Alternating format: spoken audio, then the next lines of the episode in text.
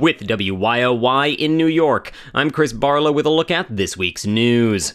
Our top story this week is Hell, which froze over Wednesday night when the Chicago Cubs beat the Cleveland Indians in the 10th inning of Game 7 of the World Series, after a rain delay, several seances, and the destruction of the final Horcrux. The game was riveting and historic, with the Cubs securing both their first championship in over a hundred years and the last championship of any baseball team before the hundred years of darkness set to begin next Wednesday. Reached for comment Thursday morning, the entire north side of Chicago vomited into a trash can next to their beds.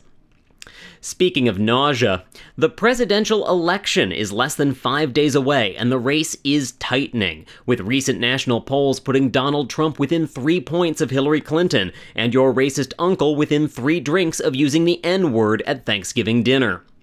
Of course, the real race is the race to 270 electoral votes, the magic number that will determine whether Mike Pence or Tim Kaine becomes president after either Donald Trump is arrested for tax evasion or Hillary Clinton is impeached for being a witch. The most recent polls moved several previously Democratic leaning swing states into the toss up category, meaning there's a 50 50 chance they'll still be in the Union next Wednesday morning. And though the odds overall still favor Clinton, statistician Nate Silver has been quick to point out that the odds of a Trump victory are growing by the day, due in large part to a sharp uptick in Democratic suicides committed shortly after checking the latest 538 projections. Now, the Clinton campaign has spent much of the week shoring up support in states they previously believed were locks, due largely to last Friday's surprise letter to Congress from FBI Director James Comey.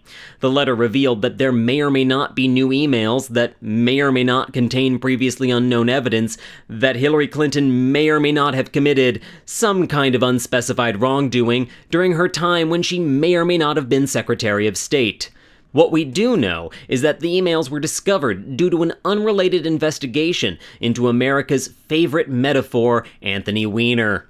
The congressman, whose white male privilege only extended as far as his second sexting scandal, is accused of sending explicit messages to a 15 year old girl from a computer he shared with his then wife and longtime Clinton aide, Huma Abedin, an act which the FBI considers completely unacceptable, because everyone knows a real leader would have walked in on the girl while she was changing and then publicly bragged about it. The Clinton campaign has called on the FBI to release everything they know about these new emails, to which the FBI has responded. Taking a look now at another country's national embarrassments, one of the United Kingdom's highest courts dealt a blow to Prime Minister Theresa May's Brexit plans when it ruled that the Conservative Party leader needed parliamentary approval to activate Article 50 of the Lisbon Treaty, which begins the two year process of negotiating Britain's exit from the EU. The court's decision affirmed Parliament's sovereign right to pass laws, a concept which is totally unfamiliar to the US House of Representatives. And there is some good news this week, mostly from the tech sector, where it turns out your recent nausea might not be the result of Donald Trump's poll numbers. Yes, meal kit juggernaut Blue Apron announced this week that they had been shipping food for three years without government approval, finally answering a slew of customer questions like Why did this light dusting of salt taste like dandruff? And Do I saute these dead flies with the vegetables, or are they supposed to be a garnish?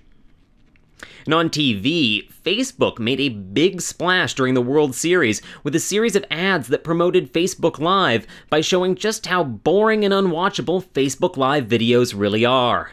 Critics hailed the campaign as one of the only things that could ever make the endless political ads that ran in between them seem watchable. And in other video news, YouTube competitor Vimeo is planning on launching its own subscription video service a la Netflix or Hulu in an attempt to make sure that you never watch another one of your friend's web series ever again. Now we have time for a quick look at the weather. And you know, that chill you feel is perfectly normal for this time of year, and definitely not the creeping sense of dread that everything is about to go horribly, horribly wrong. Those clouds you see on the horizon are just a seasonal weather front and not a dark portent.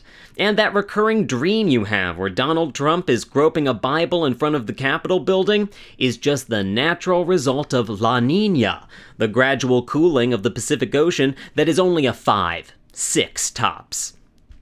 And of course, don't forget this Sunday marks the end of daylight saving time, which means most Americans will be forced to suffer through an extra hour of the presidential election. Truly, there is no God. Well, from New York, I'm Chris Barlow, and I'll be back next week with all the latest news on the recount in Florida, or Ohio, or wherever else Donald Trump refuses to concede. Here on WYOY.